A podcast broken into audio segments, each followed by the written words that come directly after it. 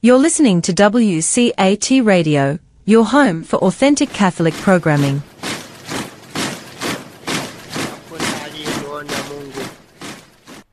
Wakati wowote, lakini Mungu mwana peke yake aliye katika kifua cha Baba, huyo ndiye aliyemfunua kwetu. Kwa jina la Baba na Mwana na Roho Mtakatifu. Heri ya Noeli.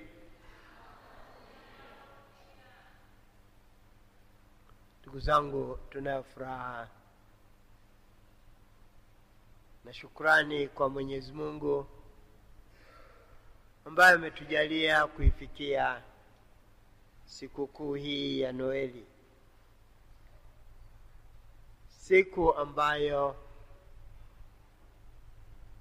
ina ni ya kwanza katika mwaka mpya kwa kadri ya liturujia au ya kalenda ya kanisa.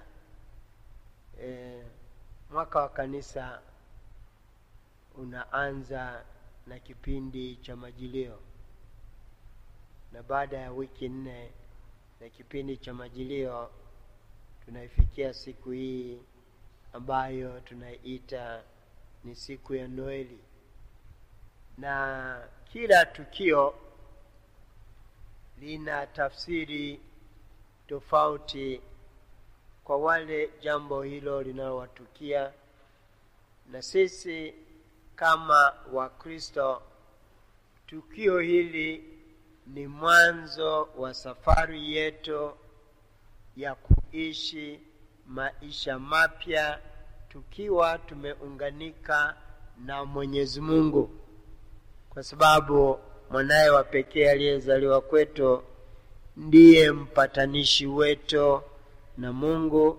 Baada ya kuwa kama binadamu tumetenda dhambi, tumekwenda kinyume na maelekezo na maongozi ya Mwenyezi Mungu, jambo ambalo lilitustahilisha kupata adhabu ya kutengwa na Mwenyezi Mungu. Lakini kwa kuja kwake Kristu Yesu duniani aliunganisha mbingu na dunia, alituunganisha sisi tulio duniani hapa na yule ambaye ni alituweka hapa duniani, yani Mungu Mwenyezi. Ndio maana katika tafakuri ya Mtakatifu Yohane Mwenjili ametusimulia mengi, lakini ujumbe anaotupatia ni katika sentensi hiyo ya mwisho kwamba hakuna mtu aliyemwona Mungu wakati wowote ila Mungu mwana pekee aliye katika kifua cha Baba, huyo ndiye aliyemfunua kwetu. Na hili lilitokea pale ambapo katika mpango na mpangilio wa Mwenyezi Mungu aliruhusu mwana pekee wa Mungu azaliwe na mama Bikira Maria, na hiyo ndiyo sherehe ambayo tunaifanya sisi tunaomwamini Kristu Yesu. Tunaamini kwamba e, neno wa Mungu alitoa mwili na akakaa kwetu baada ya kuwa amezaliwa na mama Bikira Maria. Ndiyo hadithi msingi wa Injili ya leo tunayo, ambayo tumeisikia katika siku hii ya sikukuu ya Noeli. Lakini pamoja na kwamba ni imani ya Kikristo, bado imani hii inatuunganisha na walimwengu wenzetu, kwa maana hii kwamba sikukuu ya Noeli ni sikukuu ya kila mmoja wetu, kwa sababu inatukumbusha kwamba na sisi tulizaliwa kama vile Yesu huyu tunamshangilia alivyozaliwa. Kwa hivyo ni sikukuu ya kila ya kila mwanadamu, na hivi mwanadamu yeyote yule anayo kila sababu, kama sio wajibu wa kumshukuru Mwenyezi Mungu kwa kumweka hai hapa duniani. Masomo tuliyoyasoma siku hii ya leo, na hasa tukianzia na somo la pili ambalo linatoka katika waraka kwa Ibrania sura hiyo ya kwanza mstari wa kwanza mpaka wa sita tunaambiwa na kukumbushwa jambo la ajabu na msingi kabisa kwetu sisi binadamu, kwamba Mwenyezi Mungu amekuwa akizungumza na mwanadamu kwa njia mbalimbali kupitia mababu zetu pamoja na manabii. Wamekuwa mababu hao wamekuwa wakitupasha habari za uwepo wa Mwenyezi Mungu na mkutano ambao wamekuwa nao na Mwenyezi Mungu katika nafasi mbalimbali mbali. Ukiachilia mbali e, kitabu cha Mwanzo ambapo tunakuta Mwenyezi Mungu aliumba kila kitu na kaona kwamba ni chema, kama tunavyosoma katika e, kitabu hicho cha Mwanzo sura ya kwanza e, mstari wa ishirini na saba na kuendelea. Bado tunaona katika kitabu hicho hicho Mwenyezi Mungu alipotuanzishia safari mpya ya kujipatanisha naye au ya kupatanishwa naye, alimkuta mzee Abraham katika nchi yake, na akamwambia Abraham, toka katika nchi yako, nitakupeleka na kukuonesha nchi nyingine utakakoishi, na huko nitakufanya wewe uwe baba wa mataifa mengi.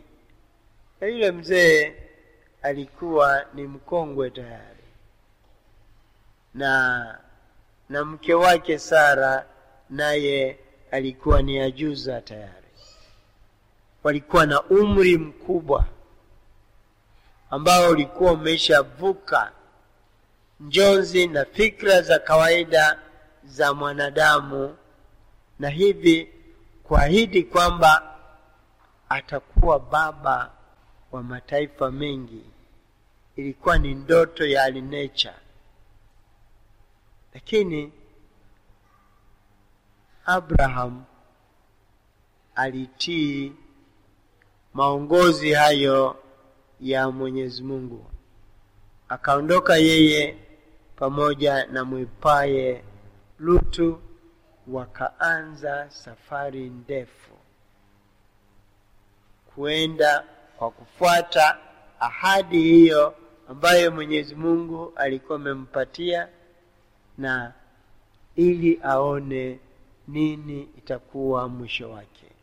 Tunasoma hayo katika kitabu cha Mwanzo sura sura ya, ya kumi na mbili. Na alivyoendelea na safari yake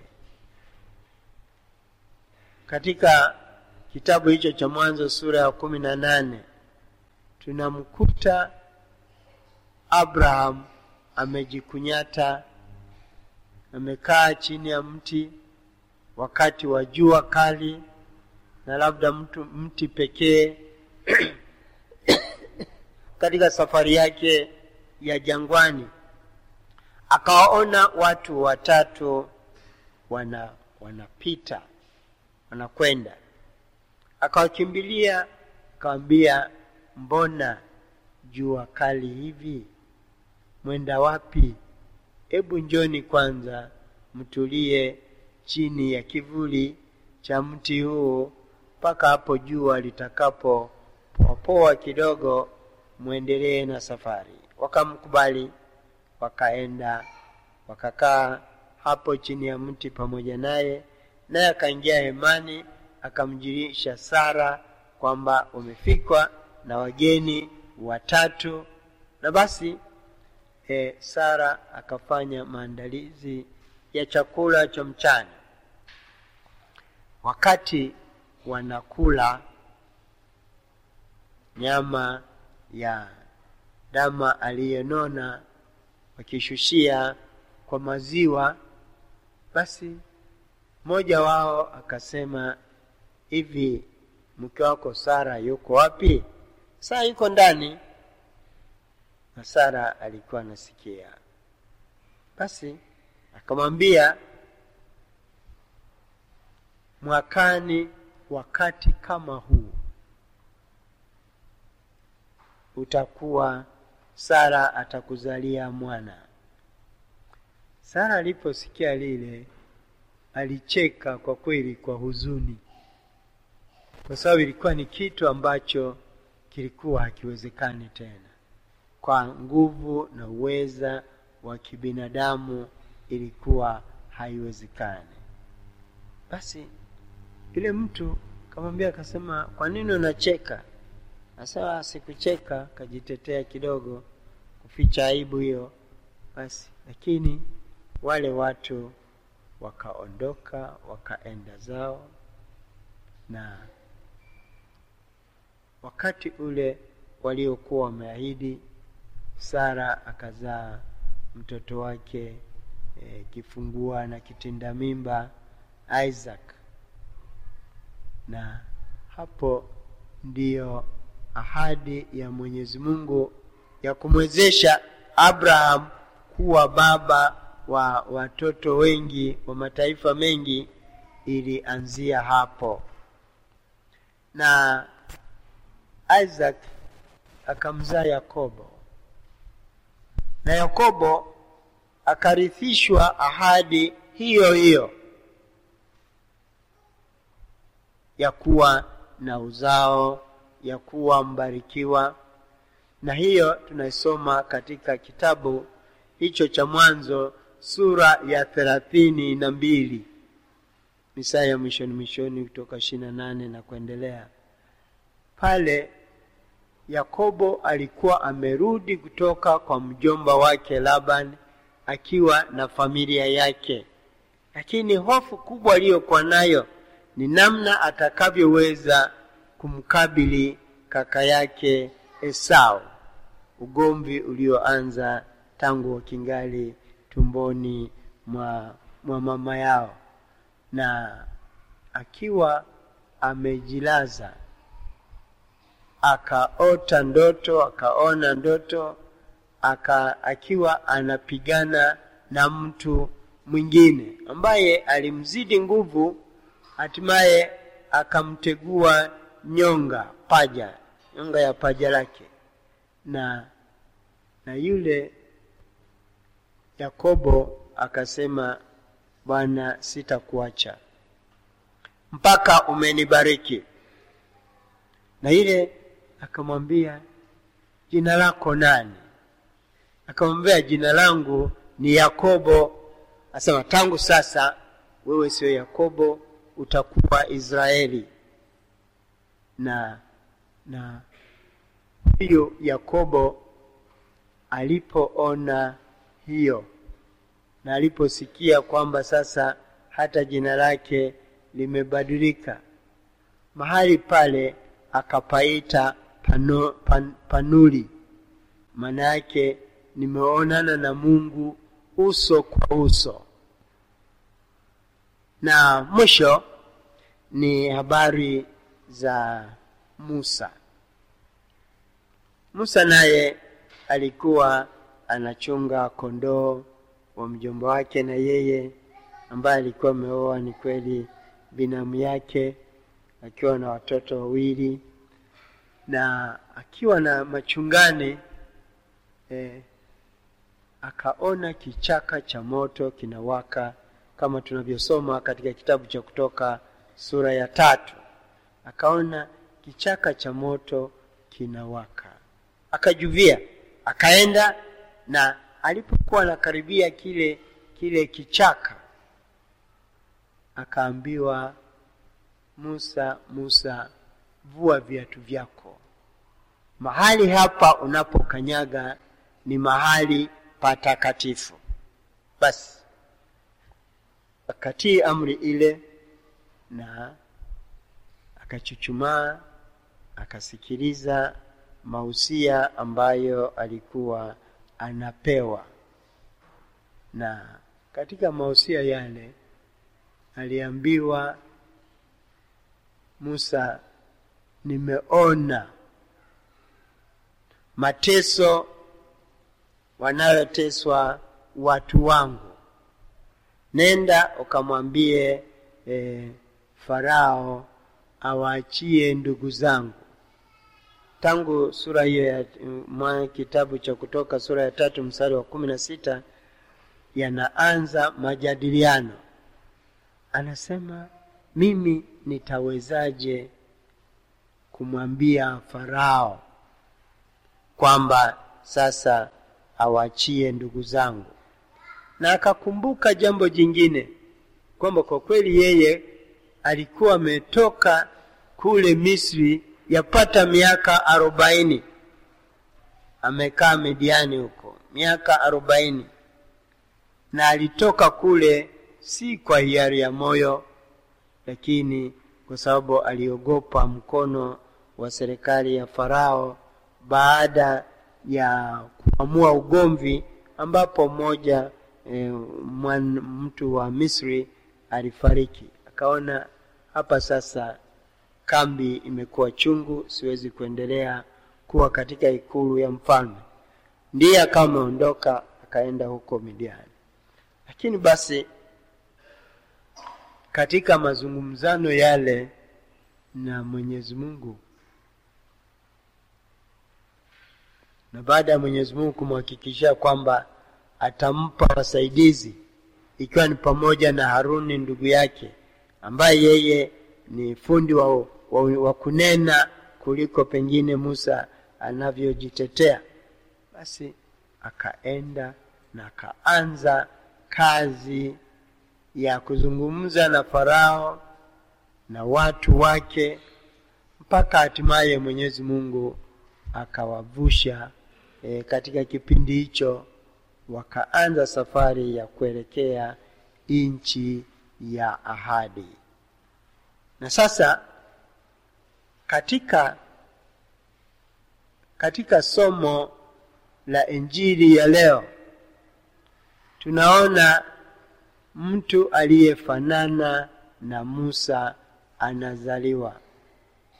Na huyo aliyezaliwa si mwingine ni huyu tunayemwita eh, kristo bwana ambaye yeye ndiye mwokozi wetu na na mtume yohane anatuletea utenzi wa sifa kwa mwenyezi mungu.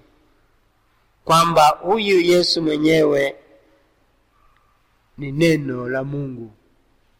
Na hata sisi waswahili tunasema kwamba mtu hukatai kuitwa lakini unaweza kukataa neno. Na na neno la mwenyezi mungu hili kwa kweli limetoka kwa mungu mwenyewe. Na hilo neno alikuwa ni mungu. Na siyo tu kwamba alikuwa ni mungu alikuwa ni mwana wa mungu akiwa na umoja na baba yake. Na akatumwa kwa wakati aje kukomboa ulimwengu.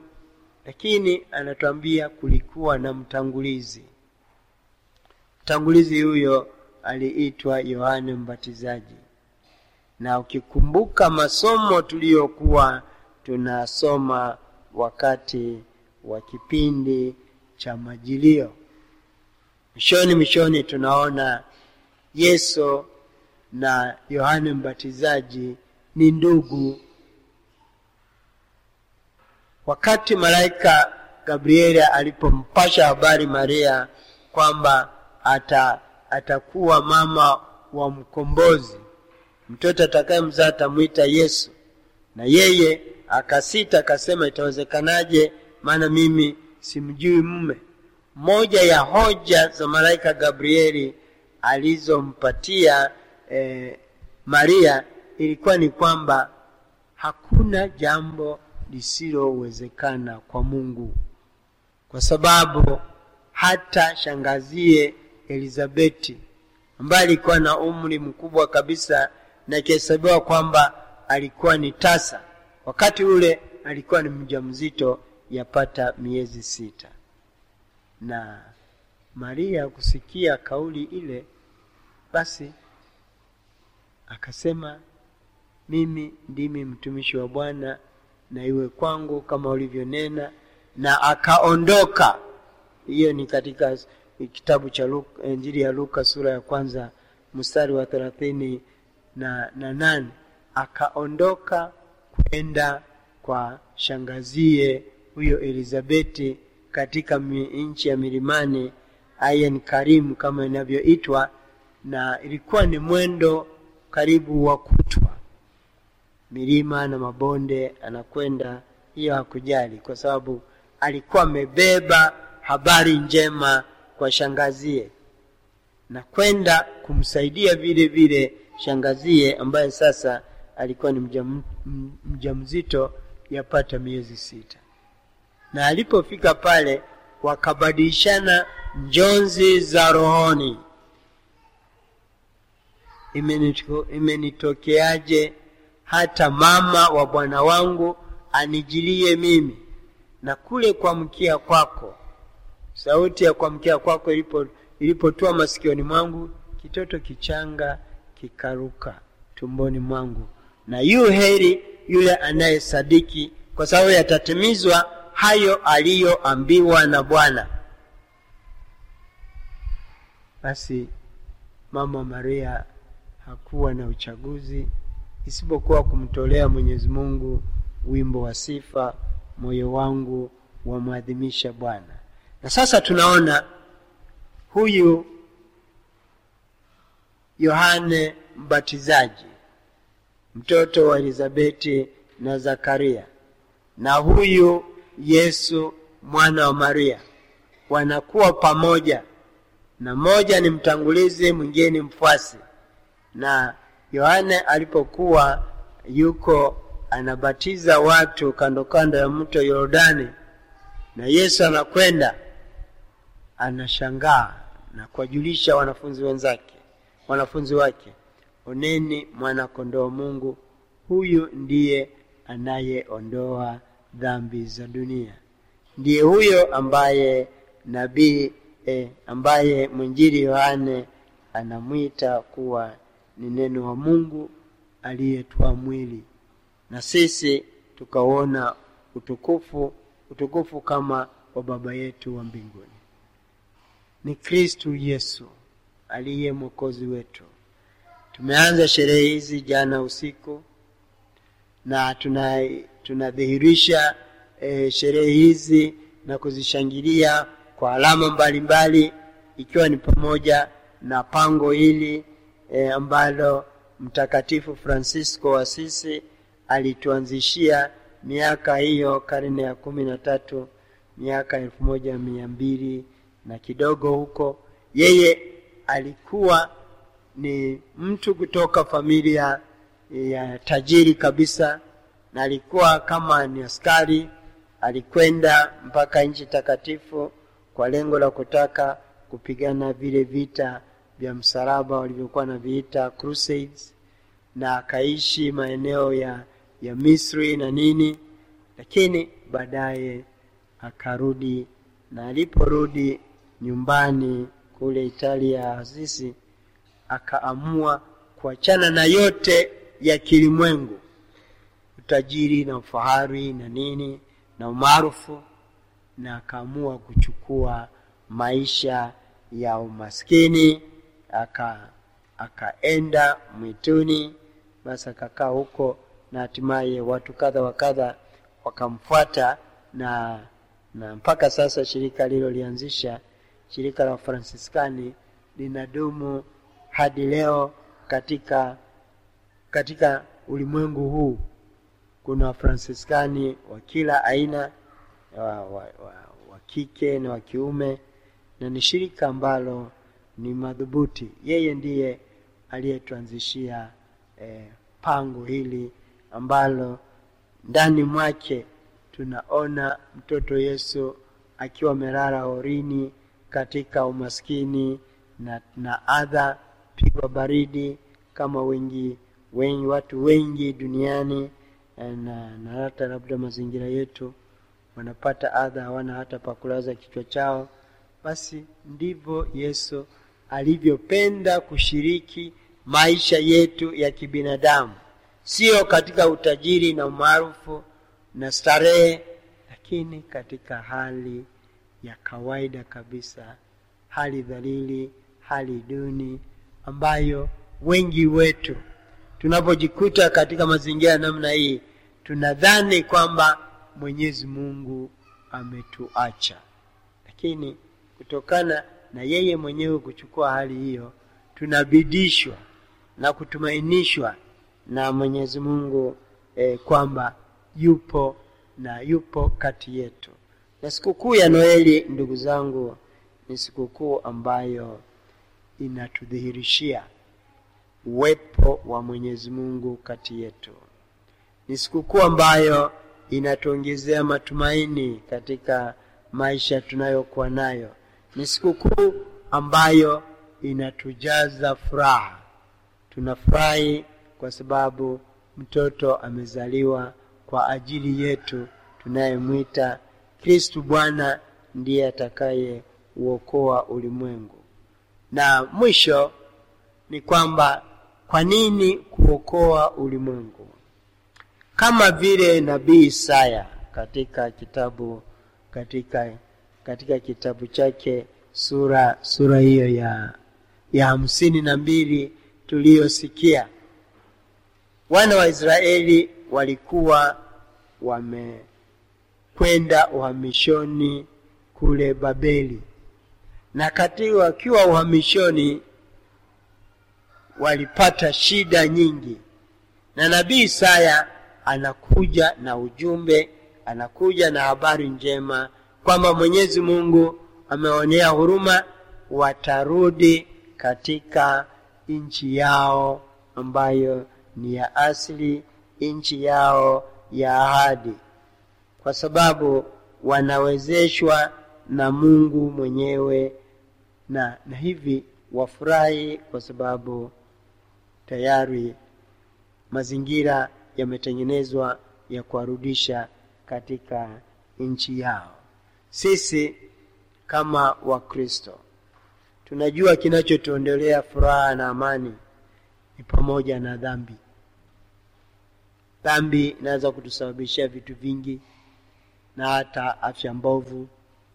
Na hivi tunaalikwa siku zote kuungama dhambi zetu ambayo kristu bwana ametuletea dawa dawa inayotuondolea madhira hayo tunayokuwa nayo ambayo ni, ni dhambi inayotusababishia kila aina ya matatizo.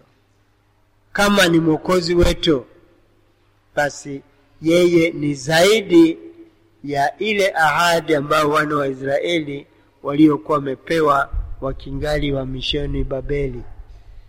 Yeye ndiye anayeondoa dhambi za dunia. Ndivyo yohane mbatizaji alivyomtangaza. Tazama mwana kondoo mungu huyu ndiye aondoaye dhambi za dunia. Na na sala hiyo tunairudia kila siku katika adhimisho la misa takatifu. Huyu yesu aliyezaliwa kule betlehemu nyumba ya mikate anakuwa ni mkate wetu unaotuletea uzima kila mara tunapoadhimisha ekaristi takatifu kama tunavyofanya leo. Ni chakula cha roho zetu.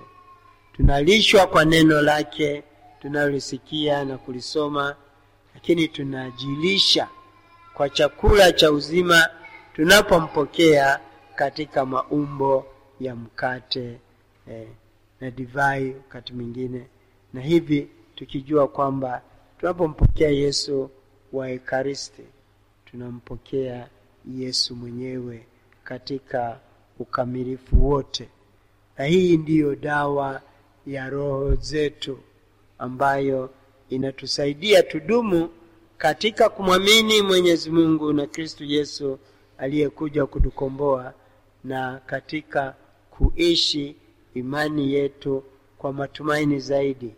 Lakini imani hii tunaishirikisha na watu wengine, na ni vipi tunavyoshirikishana imani yetu ya Kikristo? Ni pamoja na namna tunavyopendana, upendo tunaouonja katika familia ya kila mmoja wetu alimozaliwa, upendo tunaoonja katika jumuiya tunamoishi, upendo tunaouonja katika mahali pa kazi, na hata kama pengine inatokea kuna kuna kuna tashwishi fulani, basi tunatumainia Mwenyezi Mungu kwamba Mungu yupo, atatunusuru na yale ambayo yanatuletea madhira fulani fulani. Katika misa hii ya leo ya Noeli, tuziombee familia na tujiombee kila mmoja wetu, tena sala ya shukrani kwa Mwenyezi Mungu kwamba nasi tu washirika na yule aliyezaliwa kama sisi ambaye ni Kristu Bwana. Neema na amani ya muwe mioyoni mwenu, kwa jina la Baba na Mwana na Roho Mtakatifu, amen. Ndugu zangu wapendwa, sikukuu ya Krismasi kama tulivyosema, inategemea sana mtazamo, mwelekeo, ufahamu wa nini maana ya Krismas.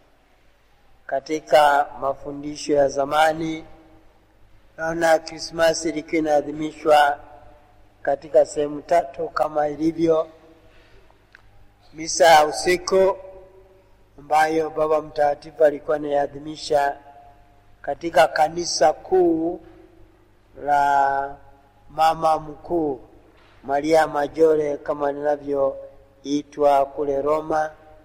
Ni kanisa maarufu, ni kanisa la nne katika makanisa makuu manne ambayo yako pale Vatican. Kwanza hilo kanisa la mama la Mama Maria na kanisa la Laterani ambalo ndilo kanisa la Baba Mtakatifu kama askofu wa Roma na kanisa la Petro Mtume ambayo ndiyo e, makao makuu ya, ya kanisa Katoliki na kanisa la Mtakatifu Paulo. Uh, hayo ndiyo makanisa makuu manne. Tunaambiwa wakati wa Krismas enzi hizo, Baba Mtakatifu alikuwa anaadhimisha misa ya usiku kama tulivyofanya usiku wa leo, usiku wa jana e, katika kanisa la Maria Mkuu, na baadaye alfajiri na mapema alikuwa anaadhimisha e, katika kanisa la Mtakatifu Anastasia e, ambaye ni shahidi na kanisa lake liko hapo, na tunajua kwamba jina Anastasia vile vile inaendana na ufufuko, na wale wote wanaoitwa kwa jina la Anastasia katika siku hii ambao mtakatifu huyo inaadhimishwa katika tarehe ya ishirini na tano Disemba, tunatakieni sikukuu njema kama yumo Anastasia. Basi alafu misa ya mchana kama hivi tulivyoadhimisha, alikuwa anaadhimisha e, katika kanisa la Mtakatifu Petro. Fatima mbaya e, katika mwaka huu Baba Mtakatifu na mahali pengine e, huko Ulaya na Amerika e, watu hawakuweza kukutana na kusali makanisani kwa sababu ya gonjwa baya sana e, la korona, na hivi e, wamesali kwa njia ya mtandao Baba Mtakatifu amefanya hivyo hivyo. Kwa hivyo ilikuwa ni, ni, ni misa hizo tatu ambazo Baba Mtakatifu alikuwa anaadhimisha kipekee, lakini hivi sasa eh, na mapadre tumesharuhusiwa, tunaruhusiwa kuadhimisha misa tatu kama vile tunavyofanya tarehe ya pili ya mwezi Novemba tunapoombea marehemu wote, na tuna kibali hivyo cha kusali hata misa misa tatu kwa ajili ya kuombea kanisa, kwa ajili ya kuomba huruma ya Mwenyezi Mungu ituongoze vema. Sisi katika juma, katika sikukuu ya Noeli tunajua ndiyo sikukuu kubwa inayofunga mwaka kwa walio wengi wetu. Tunajua Noeli ikifika, basi tumefikia mwisho wa mwaka, lakini kwetu sisi wa Kristo ni mwanzo wa maisha mapya katika Kristo aliyezaliwa kwetu, ambaye ni Bwana na Mwokozi, na tunashangilia na kuisherekea kwa shukrani kabisa, shukrani kwa huruma ya Mwenyezi Mungu aliyoidhihirisha katika kumtuma mwanaye wa pekee ulimwenguni ashiriki maisha yetu kusudi aweze kutushirikisha yale ya kimungu. Nasi tunaposherehekea sikukuu hii ya Noeli, tuwashirikishe wenzetu wote yale yaliyo ya kimungu, tukiwashirikisha imani tuliyo nayo kama Wakristo, tukiwashirikisha matumaini makubwa katika uweza wa Mwenyezi Mungu tunao tunayo tunaokuwa nao eh, na vile vile tukishirikishana upendo upendo mkamilifu kama eh, Baba Vika alivyosema katika familia zetu, katika ujirani wetu na katika wote wale tunaokutana nao. Baba Mtakatifu anayo desturi ya kuwa anasimama dirishani kutubariki, kubariki ulimwengu pamoja na mji wa Roma. Sasa Papa Yohane Paulo eh, samahani, Papa Yohane wa ishirini na tatu siku moja alitokea dirishani pale kwa ajili ya kubariki watu na ulimwengu akawatazama watu kwa mai kwa jicho na na tabasamu kubwa, akawatazama watu wakamshangilia. Basi kwa furaha kubwa walipokuwa wanamshangilia, akawaambia akisema, nendeni nanyi mukawagawie upendo wenzenu mnaoishi nao, mnaoshirikiana nao, na mimi nawatakia mshirikishane mapendo ya Kristo Yesu aliyezaliwa kwa ajili yetu, aliye Bwana na Mwokozi wetu, tukianzia na familia, katika ujirani wetu na katika yote yale ambayo tunabadilishana na kushirikiana na kushirikishana, ikiwa ni pamoja na zawadi za Kristo Yesu aliyezaliwa kwa ajili yetu. Neema na amani ya muwe mioyoni mwenu.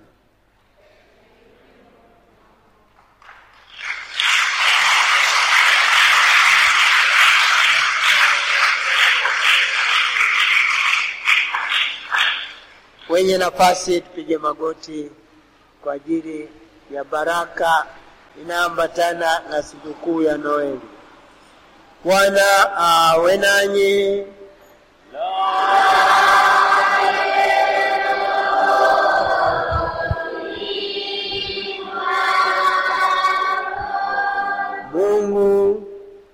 Mwenye wema usio na mwisho, ambaye kwa njia ya mwanaye alijifanya mwanadamu, amelifukuza giza la ulimwengu, na kwa kuzaliwa kwake katika utukufu ame ameuangaza usiku mchana huu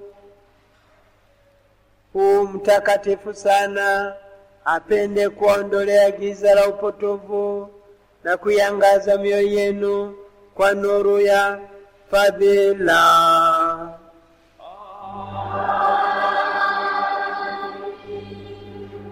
Mungu aliyemtuma malaika wapashe wachungaji habari ya furaha kubwa ya kuzaliwa kwa Mwokozi, apende kuijaza mioyo yenu furaha yake na kuwafanya wajumbe wa Injili. Mungu kwa njia ya umwilisho wa mwanaye aliunganisha mambo ya mbingu na yale ya duniani. Apende kuwajalia ninyi amani yake na mapenzi mema na kuwashirikisha katika maisha ya kanisa la mbinguni.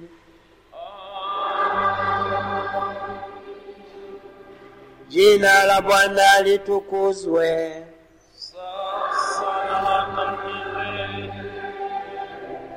Msaada wetu ni kwa jina la Bwana.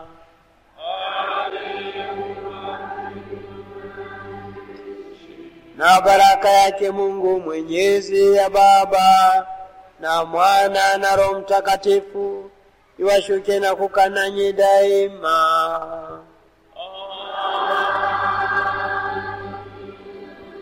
Nendeni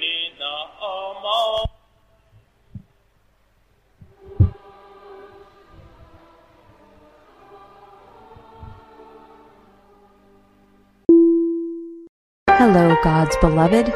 I'm Annabelle Mosley, author, professor of theology, and host of Then Sings My Soul and Destination Sainthood on WCAT Radio. I invite you to listen in and find inspiration along this sacred journey we're traveling together to make our lives a masterpiece and, with God's grace, become saints. Join me, Annabelle Mosley, for Then Sings My Soul and Destination Sainthood on WCAT Radio. God bless you. Remember, you're never alone. God is always with you.